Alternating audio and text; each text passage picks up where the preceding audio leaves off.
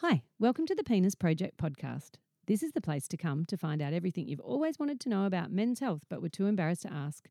Join physiotherapist Dr. Joe Milios and sexologist nurse practitioner Melissa Hadley-Barrett as they talk to real men and the experts about men's private parts. Have a burning question you really want to know the answer to? Please subscribe to our website at thepenisproject.org and just ask us. The length, while the greater the strength, the more time I've got for you. There's too much talking, texting, tweeting, posting. Too much noise altogether. In silence is strength and peace and space. Imagine silent forever. The Penis Project podcast is proudly supported and sponsored by Prost, Exercise for Prostate Cancer, and the RS Health Penile Rehabilitation Program. Prost is a not-for-profit charity set up by myself in 2012 that aims to help men exercise during their experience with prostate cancer. If you want to know anything more about Prost, including our online service and USB product now available, please just go to prost.com.au. Hi, I'm Melissa Hadley-Barrett and I designed the Penile Rehabilitation Program to help men recover from prostate cancer. It's an online program built on decades worth of knowledge and experience and practice. It's the only one of its kind in the world and it actually works. So if you've been diagnosed with prostate cancer and want to get your penis working again as quickly as possible, and why wouldn't you, then visit penilerehabilitationprogram.com and you'll be off and running. And it only takes about 15 minutes a day. All the best with your recovery, which I promise will never be as bad as you think.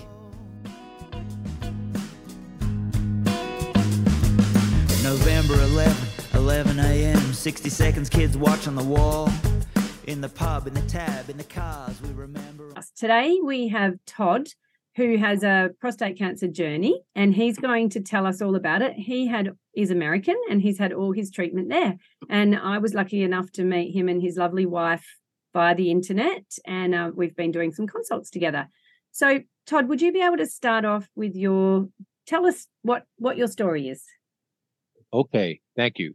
Nice to be here and share this with other men and people in relationships. As a kid growing up, my father ended up getting prostate cancer, kind of out of the blue. And then all of us, I have two other brothers, all of us became very cognizant of it. And we always went in for PSA tests. And then my eldest brother also ended up with prostate cancer and he had it removed. And my middle brother has been fine, and I'm the youngest. And so I kept checking my PSA, and there was one point where it went up. It only went up 2 points, but they took a look at it and said they did all the biopsies and all of those things. And we went to a number of surgeons and wanted to make sure we were going to do nerve sparing if they had to do anything. And we interviewed people for doing radiation therapy, people doing the cyberknife. I think we went to 7 or 8 different doctors, a couple of different surgeons, a couple of different radiologists. There was the seeds radiologist and there was the beam radiologist. It's just a mess. And all the doctors and surgeons say to you, well, you've got all the data now, make the decision. So it's hard. Like, I'm not a doctor. I don't have the medical degrees. So to say that you're empowering the patient by saying, well, you've got the data, make a decision, is kind of madness. Mm. But we ended up going with having full prostate removal. And that was done very successfully. It was a year ago last December. Yeah. Okay. So it's been 13 months. And how has your PSAs been post-surgery? So cancer-wise, everything was great. The PSA has been below anything that's detectable. 0.015, I think, is the lowest they can detect, and I'm below that. Yeah. So all that's great. And from the surgeon's standpoint and the whole urology department standpoint, they're like, okay, mission accomplished. Yeah. And that's really all they want to talk about is, hey, you came to us with cancer and you left and you're cancer free. So they're two thumbs up.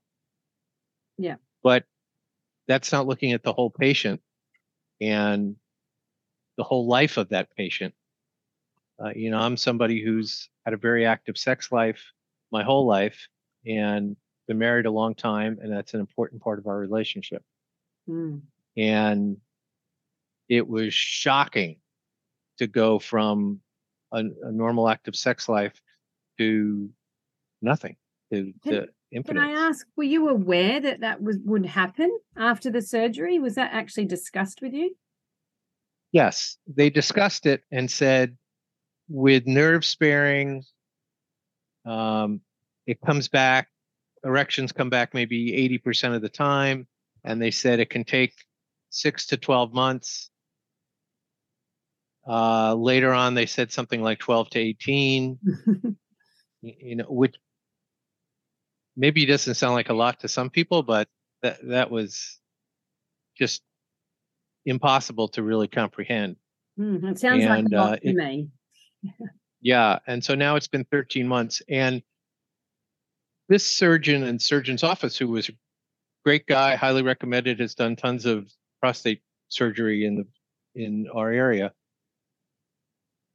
He didn't talk about rehab. He didn't talk about the sex life part of it. He really was focused on the cancer and the urology part of it, and the incontinence. Mm. And all that resolved itself very quickly. So actually, I want to let Jo ask you some questions about the incontinence, because that's her thing and what you did for that. And then we'll get back to the sex life bit and how we met. Okay. Thanks, Melissa and Todd. It's great to hear from you. It must be an American day, because I've just had a patient in my rooms who was all the way from Florida. And then I advised him of an expert, what's called a body work therapist over in the US, who's based in Seattle. And this guy's only here for 6 weeks. He's just back here, leaving here in 2 weeks. And somehow I said, let's give this guy a call. The guy picks up, and he's in Seattle, and I've managed to make these two have an appointment in 3 weeks together. So it's an American day. The world gets smaller. But Actually, rather than talking about incontinence for a second, Todd, I'd like to just go back to your comment there, because a lot of my patients do talk about the goalpost shifting on the expectations of recovery of that sexual function. And you just made a comment that sort of hit me quite hard when you said you were told before the surgery there was an 80% chance that your sexual function would recover. I happen to know that the best results actually state it's 22% in formal research. So that 80% is way higher than we would tell patients here. Would you agree, Melissa?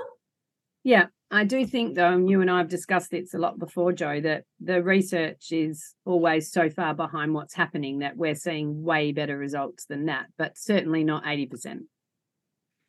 And so with that expectation, Todd, of 80%, was it, I guess, not downplayed, but were your expectations that was going to be quicker than it actually has been? Yes.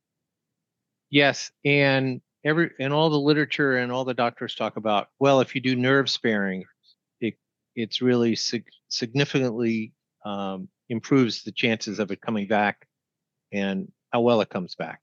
Mm-hmm. And you may need Viagra or Cialis or something, but which is like, you know, that I don't mind that. Did that work for you in the early months? No, nothing wakes the sleeping giant, but not that it's a giant. I don't want to say it that way. You can. Can we go into would you rather go into that, what we're doing with that now, Jo, than you would go to the continents? Yeah. I'm not even worried about the continents too much. I'm dropping in your conversation because I think it's a really important one to have. Great. So tell us, Todd, what happened then, like leading up to how you met me and how you found me and what you and your partner went through in that, in your, like, emotionally, how that felt. Well, that's a very good question and a very intense one. The first thing that I would say is there is no follow-up. Like I had some other surgery done, and as you come out of the hospital, they hook you up with PT. You've got this whole regiment. You're seeing somebody once or twice a week. They're giving you exercises to do at home. There's physical therapists that you go to. There's all this follow-up. And are you getting the range of motion on your knee or on your elbow or on your shoulder? It's all being tracked. Mm. With this, we got rid of the cancer. We're done with you. There isn't clinic, like there's 100 PT clinics in this area in a 10-mile radius. There's nothing you can really do. It's still in the closet in 2023, which is shocking. But I can't look up online and find a local ED clinic to go in and say, hey, here's my situation, and get prescribed rehab and therapy. My doctor told me nothing about vacuum pumps or rings, or there was none of that. It was just weight. And so, you know, I'm an active man, and I think that a lot of men probably feel the same way. You're used to your whole life. You even just look at a pretty woman, and you feel something. And if you continue that thought process, not that I'm leering at people on the street, but it in your mind, just thinking about having sex or being with a partner gives me an erection. Yeah. And since I was, you know, a little boy. So that totally went away. I think it's a real grief. It's a real grief process, losing that. It's a huge loss. Mm. It's a huge loss. And it's a huge loss for me. It's a huge loss for my partner. And it's a huge loss for us as a couple. Mm. Because you're used to, when somebody comes up and hugs you and you start to make out, you're used to something happening. Yeah. And it doesn't happen for you, and that's sad. And then your partner feels it not happening to you, and then they get sad and depressed about it, and then everybody just walks away from each other feeling bad. Yeah. And Todd, do you mind if I ask? We're I'm so fortunate to be with a partner who is one of the most open and caring and considerate and kind people I've ever met. And it's all about having a dialogue about it. But after 3 or 4 months of a million interactions like that, that always end the same way, no matter how much you've processed it and therapized it and discussed it, and you're open about it, and you try a million different things, it starts to become a wedge or a distance between two people who were normally very close. Mm. And that nobody gives a shit about that is appalling. Yeah, it's really sad. And I think the other thing is, Todd, that there are people who do focus on this area, but as you just said before, even in 2023, it's so hard to get the message out there because of social media rules and regulations and the internet and those things. It's so hard to disseminate this knowledge, which is a big reason why Joe and I have started this podcast, because we can't have these conversations anywhere else. So how did you come to find me? I can't remember, actually. How you came to find me. So I started, how does anybody look for anything today? I started Googling, and you find, you know, the men's sites, you know, be more virile, we'll sell you this magic ingredient, which of course is snake oil and doesn't do anything. I looked at all the urology departments around where we live, nothing spoke to this issue in detail. And I just kept browsing around and I came across your website, and it was just a huge sense of relief. There was, there's some hope. There's somebody to talk to. There's suggestions. This idea of, hey, you should use a pump to rehab and get the muscle working again and filling with blood. And it's like, you should be doing that, you know, this many times a week since you had the surgery. And, you know, I think it was 8 months into it or 9 months into it before I found your website. Mm-hmm. And then when I went to my urologist and I told him about it, he said, oh yeah, that's a good thing. Yeah.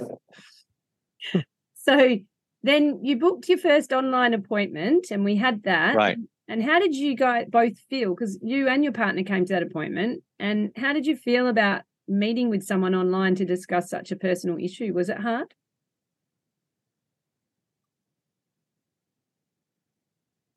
It was not very hard. Right. That's good. No pun intended, by the way. But it really wasn't, in part because there's such a huge need on the part of myself and my partner, and we're very open, but you are so open and so matter of fact, and it's like, you know, well, grab the wanker and jab a needle in on that side, and it's, but for me, when I go in for my shoulder with PT, he, you know, shows me exactly what to do and gives me a printout and go home and lift weights and do this and bands, and it's very matter of fact. And it's just, instead of this, it's this changes everything. Yeah. And you made it be just like this, like it's just another part of my body. That's good. That's what happens when you spend all day looking at penises. They become just another part of the body. Can I just step in for a moment? I'm really enjoying your honesty and frankness here, Todd, because I hear the pause in your voice. I hear the sadness. I haven't met you before, like Melissa's been working with you. I can honestly say you reflect the mood and the experience of probably every single one of our patients. Mm. And so wherever you are around the globe, especially if you're listening, even in Ethiopia, and you've had this procedure, these men will relate to what you're saying. And so I just wanted to put a bit of history for me in that I have a brother who's a urologist, but in 2005, he asked me to assist him. And we were looking at continence back then. And that was our main thing. It was continence and cancer. And I actually remember that he was still even doing something called orchidectomy. That's removing the testes. So that would suppress the hormone and the prostate cancer progressing. So what basically happens is back then, men weren't getting the opportunity to have their PSAs, their MRIs, because they didn't exist. So men were presenting with prostate cancer, which was advanced. They'd already had it in their spine metastatically. And so it was a matter of survival. There was a lot of radiation, but they weren't doing nerve-sparing procedures back then. It was very much in its infancy. There was just the open radical prostatectomy. Now, that was my experience in 2005. And my brother had actually learned about the technique in the United Kingdom and brought it back to Western Australia. But I remember a number of patients having to have their testicles removed. So in a short period of time, I know it's only 18 years, but we've gone from actually being able to give men up to, in Australia, 97% survivorship or curing of the cancer. And continence, pretty good. If we, especially if we do pelvic floor training and a bit of preparation, you said you had a good time. But my main thing was no one's talking about the sexual function. So that's when I wanted to start inquiring about it. But I wanted to make even my own research and studies focused on the sexual dysfunction, because to me, the longer term problem was what you're talking about, the whole body stuff, the relationship stuff, the man's loss and the grief, as Melissa just said. And even my brother said, Joe, why do you keep talking to men about sexual dysfunction? Men aren't interested in sex. And I've said this a few times. And it just blew me away that a urologist and another man would think that his own manfolk brotherhood weren't interested in sex. But it was all about the conversation, and it's all about how it was asked. In fact, we found out he wasn't asking the questions, so they were asking me. Sometimes it's because maybe I'm a female. Some guys have said, oh, you know what it's like to have problems down there with your menstrual cycles and mothering and all that sort of thing. But to be perfectly honest, I really love that you just said that Melissa helped normalize the conversation, and you just did a little biceps curl.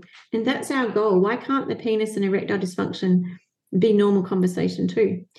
And another thing I always say is, as a physical therapist in America or a physiotherapist in Australia, there's two physical side effects from this surgery or this treatment. If we're only working with one, we're not doing the right thing by you as a patient. We're not providing whole body health care.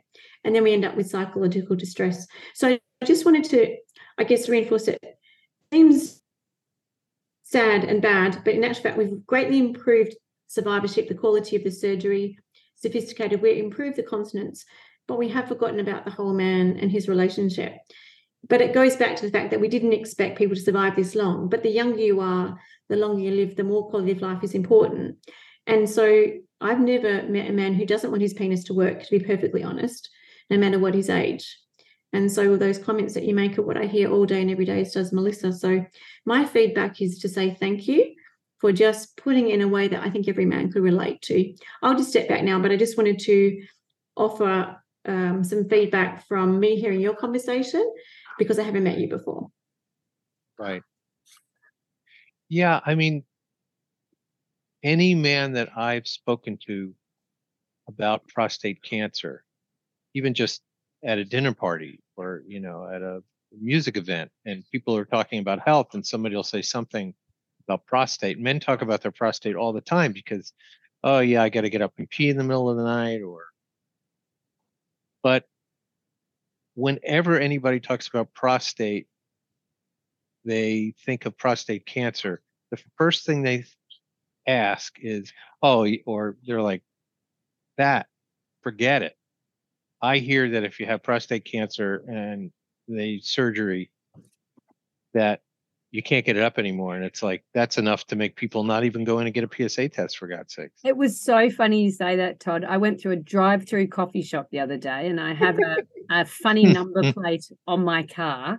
And the guy said to me, what do you do for a job with that number plate? It's the box of toys. And I told him what I did, and he was in his 50s, and he goes, I've never had my prostate checked because I thought that meant that you could never get an erection again, so I refused to. And I was like, no, you can. And I sent him the link to the podcast. So you're right. That's what people think. So now let's talk about your erections then and how they're going now. How did you feel the first time you used a pump and you knew that you could do something to empower yourself? The pump was great as a rehab device, and it gave us hope. Just seeing the South rising again was fantastic. So that was great. But it's really like doing PT, because when it's larger with the pump, there's no way to grab it and put it to good use. So I've just got a picture of the Phoenix bird rising from the ashes. I'm going to call this episode The Phoenix Rises Again. Me too, Melissa. I'm like totally having a chuckle. Trying to be quiet, but anyway. So the pump was great, knowing that, first of all, it pissed me off, I have to say, because where was the surgeon in telling me that? Why didn't I leave? I left the hospital with stuff for incontinence and the catheter and pads and all that stuff. But they leave with a pump. It's like ridiculous. And they all know, is it that they're just, we don't want to talk about his penis. Mm. You just, What's the name of our podcast, Todd? Penis Project. It's a bit confronting. It's a bit confronting, but that's why. Yeah. Right. So then the pump was good for rehabbing, mm-hmm. but it didn't translate into function erections that were good enough for penetration. Mm. So, and I'm on a daily maintenance dose of Cialis 5 milligram just to keep blood flow and everything going, according to the surgeon. And then the next thing was you recommended that the next thing was that the urologist said, try these suppositories. Mm-hmm. So we don't, just so for our Australian listeners, we don't have them here, but in America you have their little pillules that you put up the eye of the urethra and they are supposed to give you erections. How did you go with those? So I put one in and it hurt so much. It was burning and painful. And, my partner says, oh, you almost passed out. But it was really quite something. That's why the Therapeutic Goods Act, like TGA in Australia, which is the same as FDA in America, hasn't approved them because so many people get that experience with those things. Melissa, what are they called again? They're called urethral pessaries. Oh. Yeah, it's the apostrophal. Is that the drug? Yeah, it's got alprostadil in it. And 1 in 20 men have an adverse reaction to alprostadil, and that's really unfortunate because they try it and they get that sensation. Yeah. Right. And then my surgeon said, well, we also have the injections.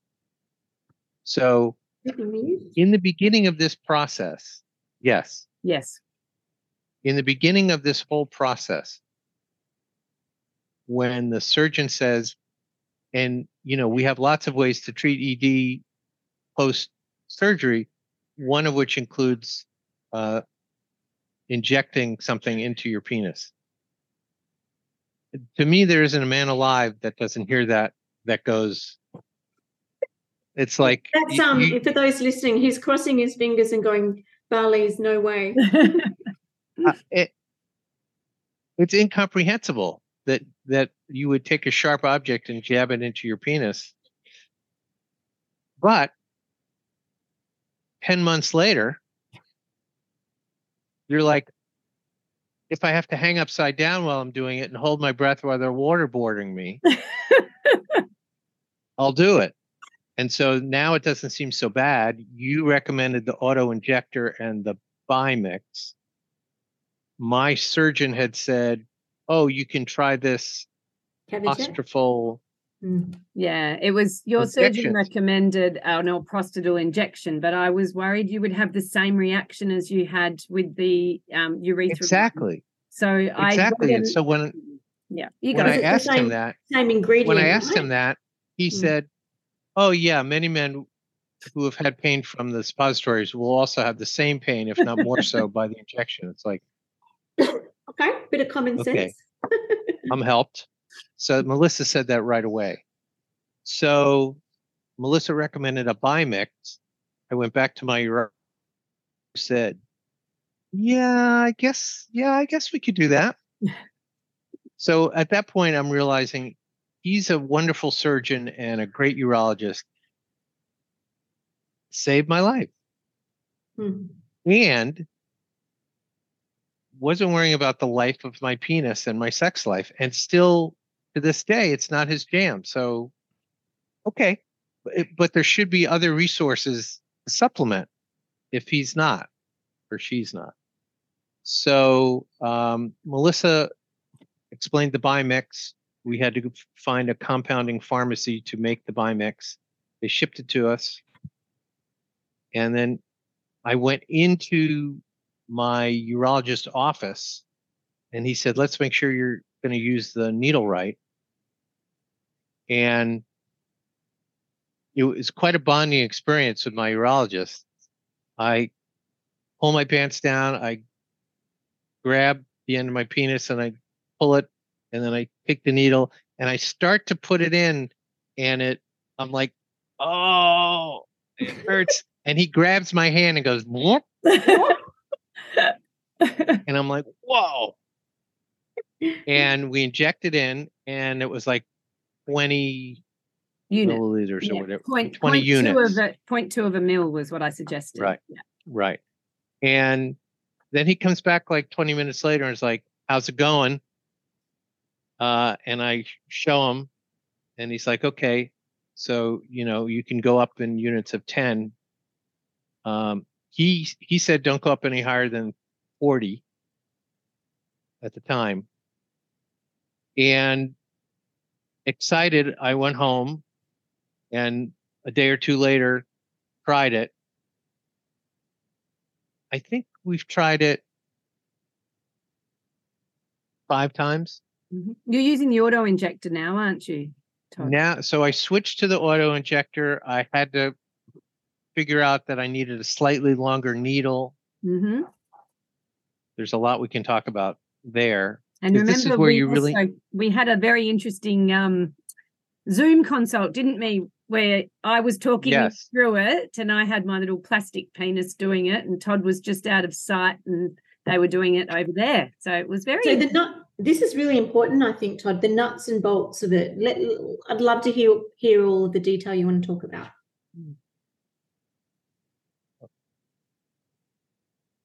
So trying to get it in the right place. Everything online and everything you read says 3 and 9, so it's on the sides. So you have to grab your penis and pull it out, and you don't want to always put it in the same spot. You have to rotate it. And I like the idea of the auto injector because it just made that moment. You just click it and it pops in, and then you just push the injection. But was I keeping the injector piece exactly parallel and flush? Was I putting it in on an angle?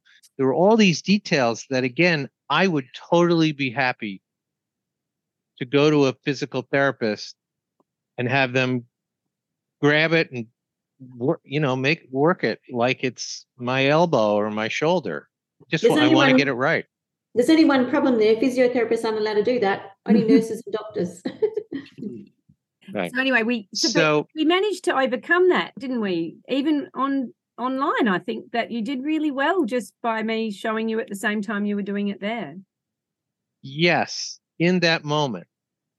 And then we had 2 times where at whatever dosage we were at, I think we were at 30, it worked well enough to have sex. First time in like a year, and the heavens opened. It was just unbelievable. I mean, we were both like moved. So because it wasn't the old guy we're used to, but it was good length, but it was floppy. So we thought, well, we'll just keep upping the dosage. And as we've upped the dosage and changed the needle length and played around with it, I think the last 4 times we haven't had any success at all. Haven't you? You haven't? No, so you've been away, so... Oh, I'm so sorry, Todd.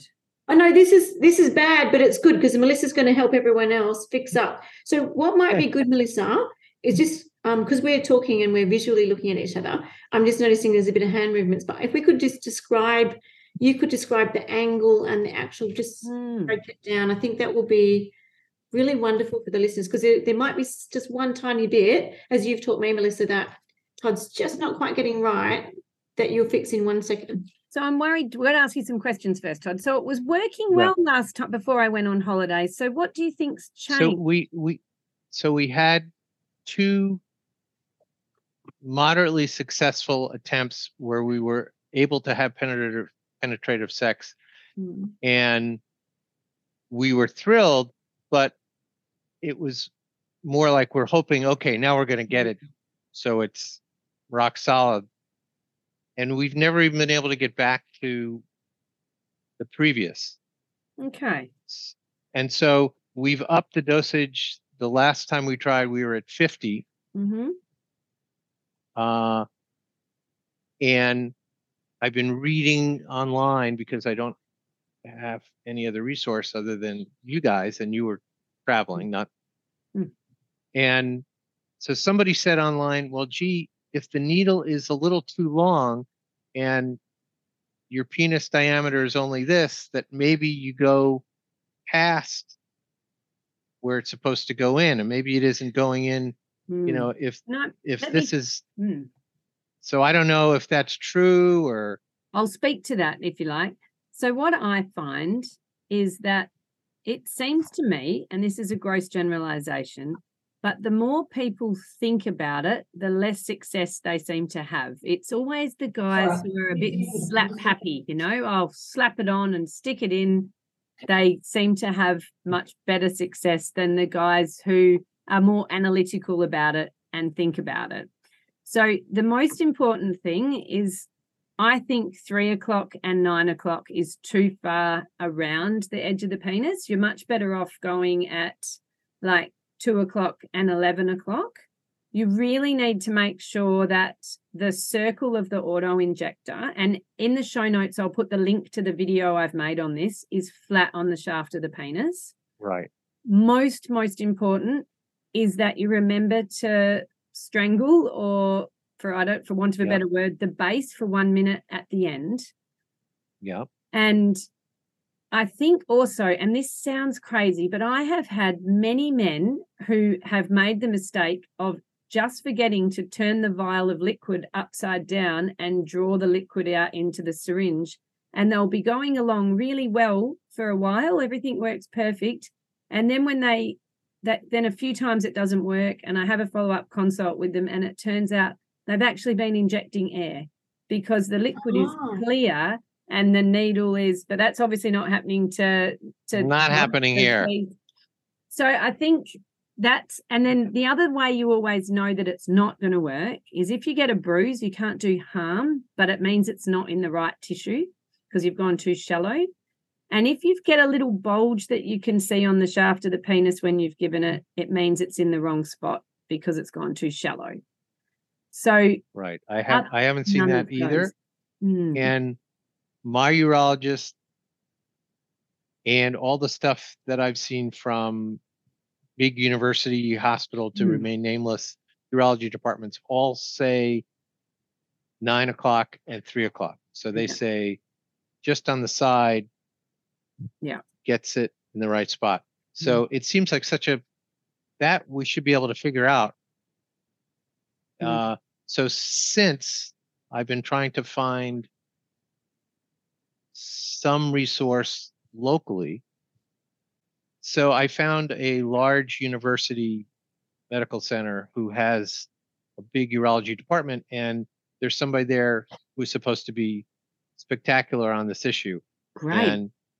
And so he and I have been emailing. He said, look, you can go up to 100. Definitely. With the BiMix. Definitely.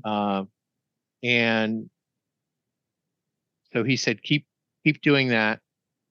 And he also said, he talked about the Trimix, and I said, well, I'm worried about that same chemical. Yeah. He said, it's such a small amount. Yes. Relatively speaking, it's not like the suppository, which is 100% concentrated, that drug. This is, just a teeny bit of that drug. So he said, you probably won't get any kind of burning or. Yeah, I totally agree with him on that. And that's what I would suggest as well next is just to add a very small amount, because the drug that you're using now is called papaverine and phentolamine. And the next step is to add like a whiff of alprostadil into it. And when you do that, it gives you that increased hardness with not necessarily the pain. And some people still do get the pain because they're super sensitive to it, which is why I always say try the papaverine and phentolamine BiMix first, because otherwise you think it's the needle that was causing the pain and not the drug. So I think it's important to now that doesn't. And so now would be a good time. The other thing you can do is you can also add in a very small percentage of lignocaine, which is a local anesthetic with the alprostadil. And it doesn't numb your penis so you have no sensation because it only goes into the right tissue that's giving you the erection. And if you've only got a mild ache with it, that's often enough just to take the edge off that. So I totally agree with him. I think it's definitely worth, we should now try a Trimix. But it still doesn't make sense to me that the BiMix originally was giving you, I know it wasn't wonderful, but it was better than nothing, and now you're getting nothing at all. That has to be location error. So we need to get back on a Zoom call with Jeffrey, my penis, and yours, and have a go at that, because there's something going on, you know. And you're right, they all say 9 o'clock and 3 o'clock, but you've got much more success with 2 o'clock and 11 o'clock because there's less chance of going to where the urethra is, which is what you were talking about before, because some men have quite large girth, some have skinny girth. And when you go from the top, it's a much less of a problem. So I think we can tweak that, definitely. This is something, and I know it's more difficult because we're over Zoom. Again, I'm in PT right now. When I'm doing a PT exercise, she will come up to me and make the most minute adjustment. No, you want both shoulders back and pinched before you move the arms up. Oh, okay. So there's that attention to detail for something for my shoulder. But for the most important thing, my penis, it's like, even though it needs that same kind of precision, is it 3? Is it 2? Is it this way? Is it that way? With the angle, the flushness. Yeah.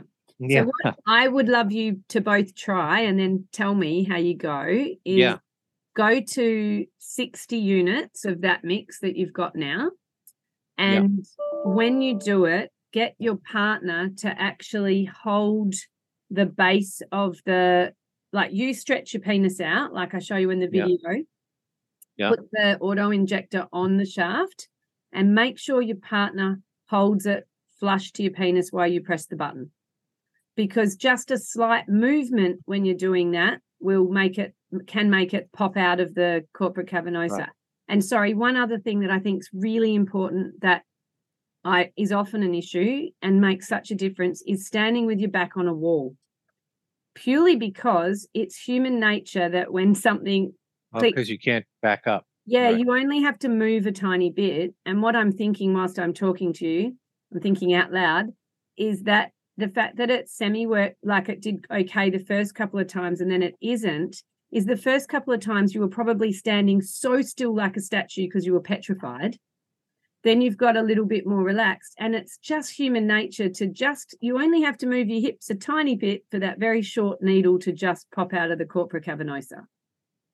Wow. So I reckon stand with your back flat to the wall, get your partner to hold it nice and firm on the shaft, and try again, making sure you remember to do the strangulation bit. And I wish I could find another word for that because it's awful. For only 1 minute. It's not, more is not better. Just 1 minute is enough. And then if you tell me how that goes, and then we'll tweak it again. Great. We'll definitely do that. We have our homework. And the doctor also says, make sure you put pressure on where the needle comes out. And the new urologist is saying you got to do that for 5 minutes. Yeah, so there aren't enough hands. We need like a staff.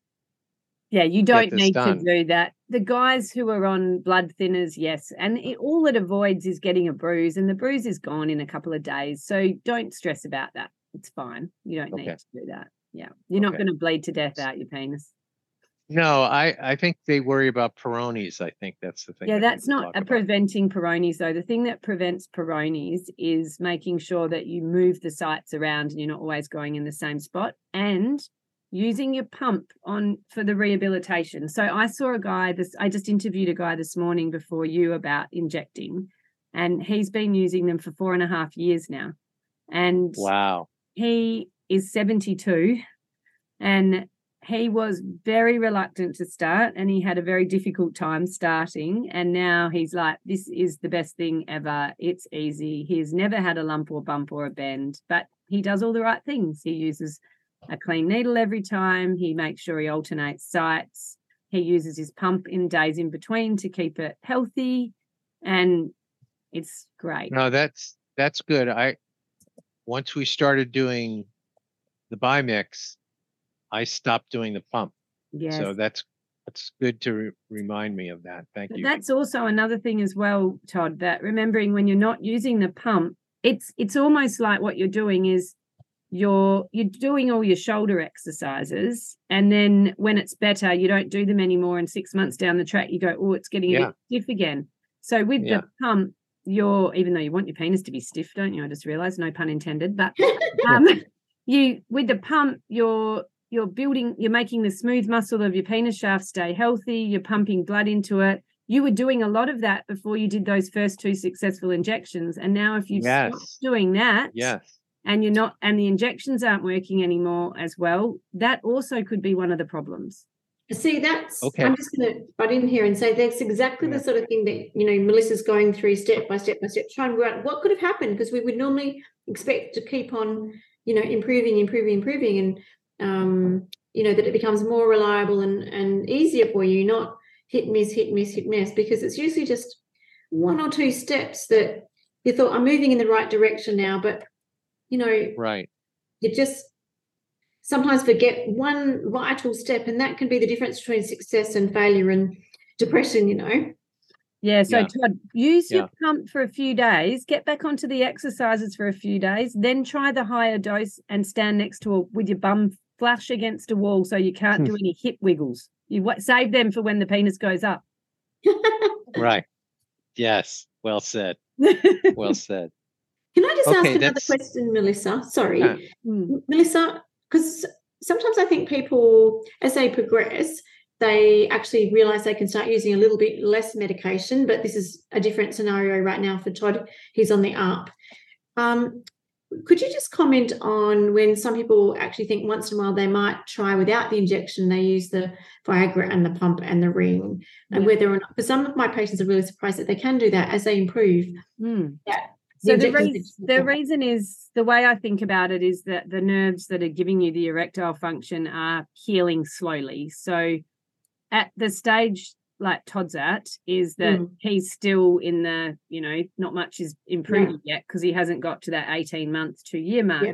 But hopefully down the track we'll see that it'll all be working fine, but then you'll use the same dose and it might be too strong and last too long. And then I would say, you know, that's a good sign. It means your nerves are starting to wake up and they're starting to heal. So now's a good time to try a Viagra and see how that goes. And it may or may not work, or you might just need to reduce the injection dose and do that for a few months and then try the Viagra or a Cialis again. Does that answer? Or the combination of everything. Yes, words that men never say is, my erection lasted too long.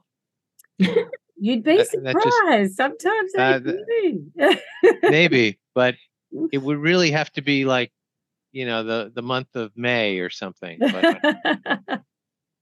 can I ask, Todd, have you ever listened to our other podcasts? There's a brilliant podcast we did very early on in our series by a man from South Africa. His name was Mish, and he describes his loss of his mesmerizing penis. The way he described things was, it was very emotional, but do you remember, Melissa, he was so in tune with things, and I think a lot of my patients said that they really relate to that. Mm. Yeah, he was. Yeah. Have you listened to that one, Todd? It's episode 33.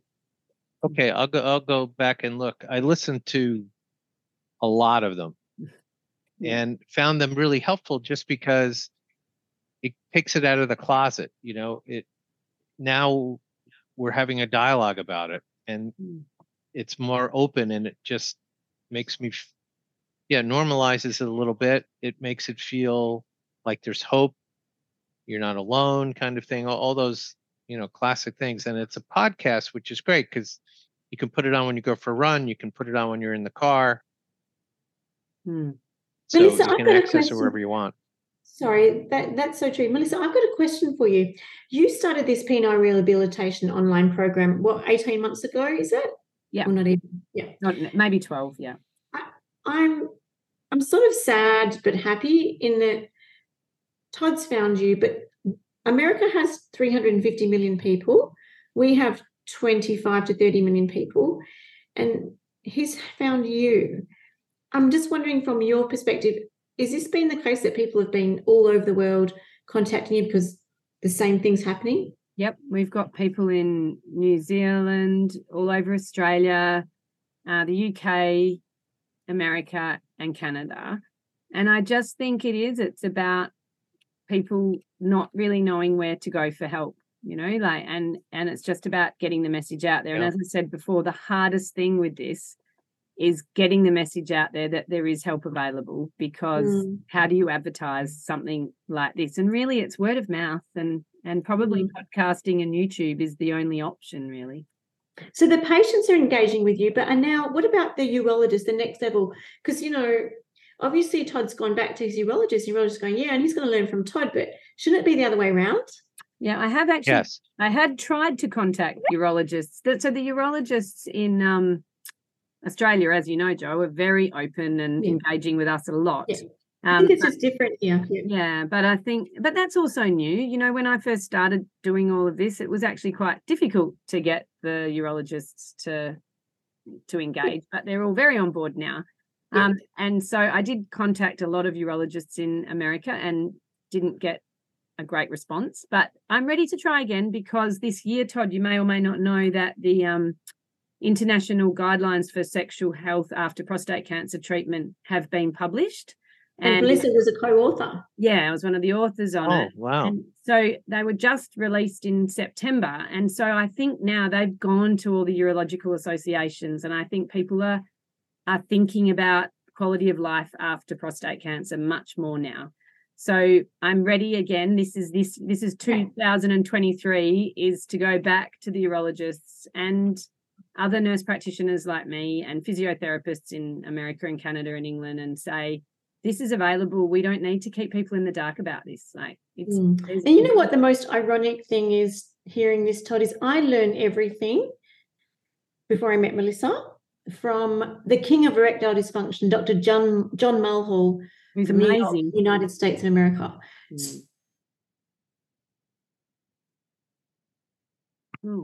We seem to have 11.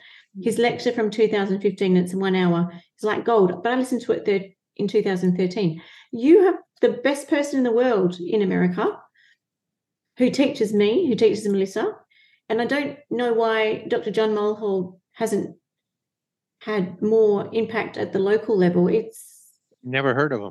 I think, and I haven't seen the. You know, I'd love to watch his talk. Yeah, go on to his YouTube channel. Actually, he does some great. He has got some really good ones. I think the problem with John Mulhall is he's brilliant. But he also is predominantly a cancer specialist, and it's very hard to spread yourself that thin. So, you know, I think his thing is curing cancer, and he has an interest in this, but he can't, you know, we think about how full our clinics are. I actually found the opposite, Melissa, because in all my post investigations into what I was doing, because my paper actually, fortunately, I want to show that pelvic floor exercise was a good first step in rehabilitation. So it actually says it should be the first step, as you're already doing it for continence, to let people know that pelvic floor training is good for that. But John Mulhall did all the work on Peyronie's disease and all the work on sexual dysfunction, and that's why he's known as the king of erectile dysfunction. And so, with all due respect, I actually would have expected, because that's been a good 15 years body work, but he's been leading that from America, how it hasn't filtered down at the local level. And perhaps we should just put that, you know, founding lecture is a link, because it is 1 hour in the podcast show notes today, because he was the first one who actually said, don't worry about the first year. The second year is when most men will get their erectile function recovery. And I was like, wow, that's so good.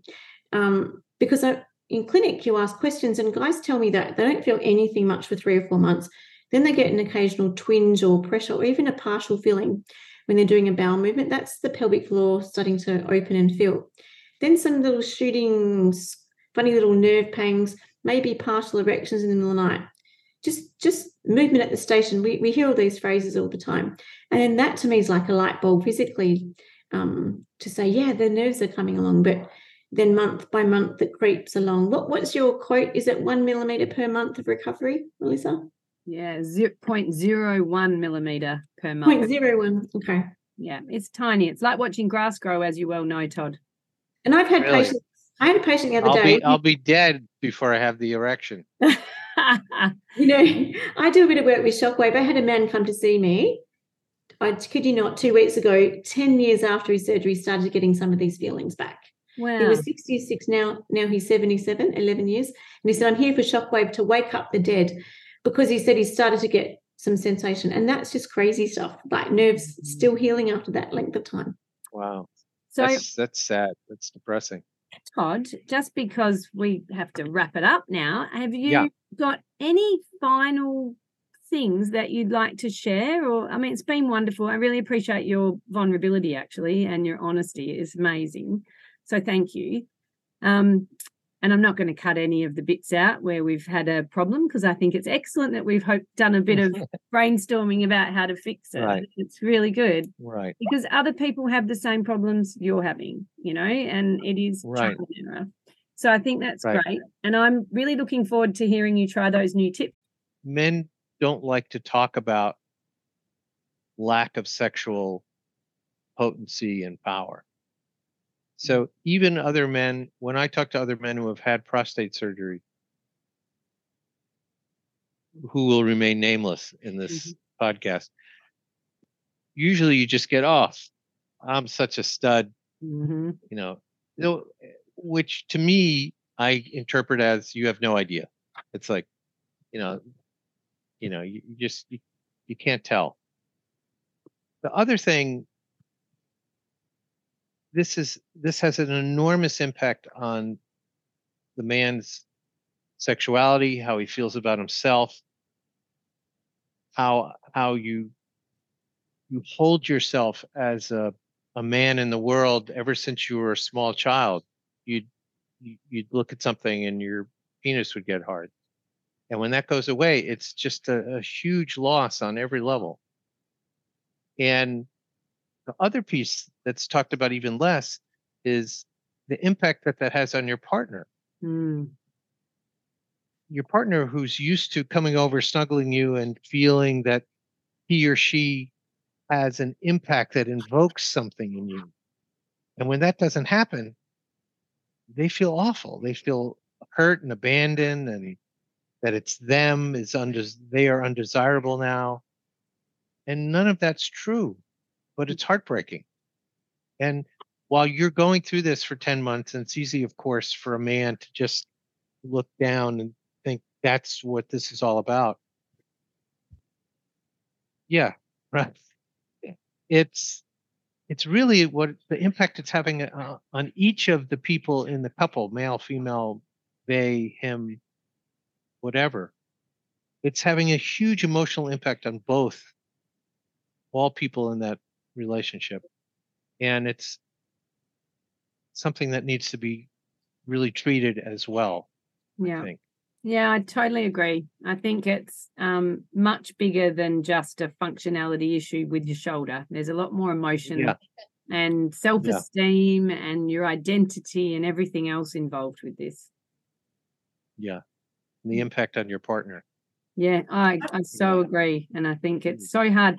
And I think the other thing that I see a lot of is that often the partner is menopausal at the same time that men are going through this. And as a menopausal woman, you already feel a little bit floppy and unattractive, and that things aren't like they used to be. And then suddenly your partner isn't getting an erection anymore when they cuddle up to you or do whatever. It's kind of like, oh, so it's almost like, yes, I am getting old and ugly, you know, like, even though that's not the reason. We're already a little bit fragile as a menopausal woman. Right. No, I just, I don't know if Melissa's seeing my text right now, but we actually have to record another podcast, and this one's already been finished recording. But I wonder if you guys work together for a little bit, and in a month or so, we have an opportunity to do another recording once you feel confident. Yeah. And I think this emotional stuff, this partnership stuff, we don't meet too many men who is openly talking about it as you. And I just think we should touch base again with you when you feel like you're a little bit further down the track. What do you think, Melissa? I'd love to, Todd, if you're up for it. Because we've done a couple of part twos, and people really like to hear the outcome and the follow-up. And I think we didn't put anywhere near enough emphasis on the partner and new self-esteem stuff. And Melissa's relationship sexologist, counsellor too. So I think we need to harness this conversation with a bit more depth too. Right. Yeah, I'd be very happy to do that. I feel like this is such a big problem. Anything I can do to help and help other men go through this more effectively, and other couples, people in partner relationships, go through this more readily. And we can talk about it, but maybe my partner would join in on this. That would be wonderful if their feelings. It'd be great. All right. Well, I'm going to wrap that up. Thank you so much, Todd. And I know that your partner is sitting next to you, holding your hand while you're going through all of this. So thank you so much to both of you for being there and staying up so late at night. I hope you get a good sleep. Yeah, we will. We will. I hope you all get a good we'll erection be back in touch. When you try the tweaks. Me too. Okay. See you later. My partner too. Okay. Bye, Joe. Bye, Melissa. Bye. Thank you. Thanks for everything you've done. Thank you.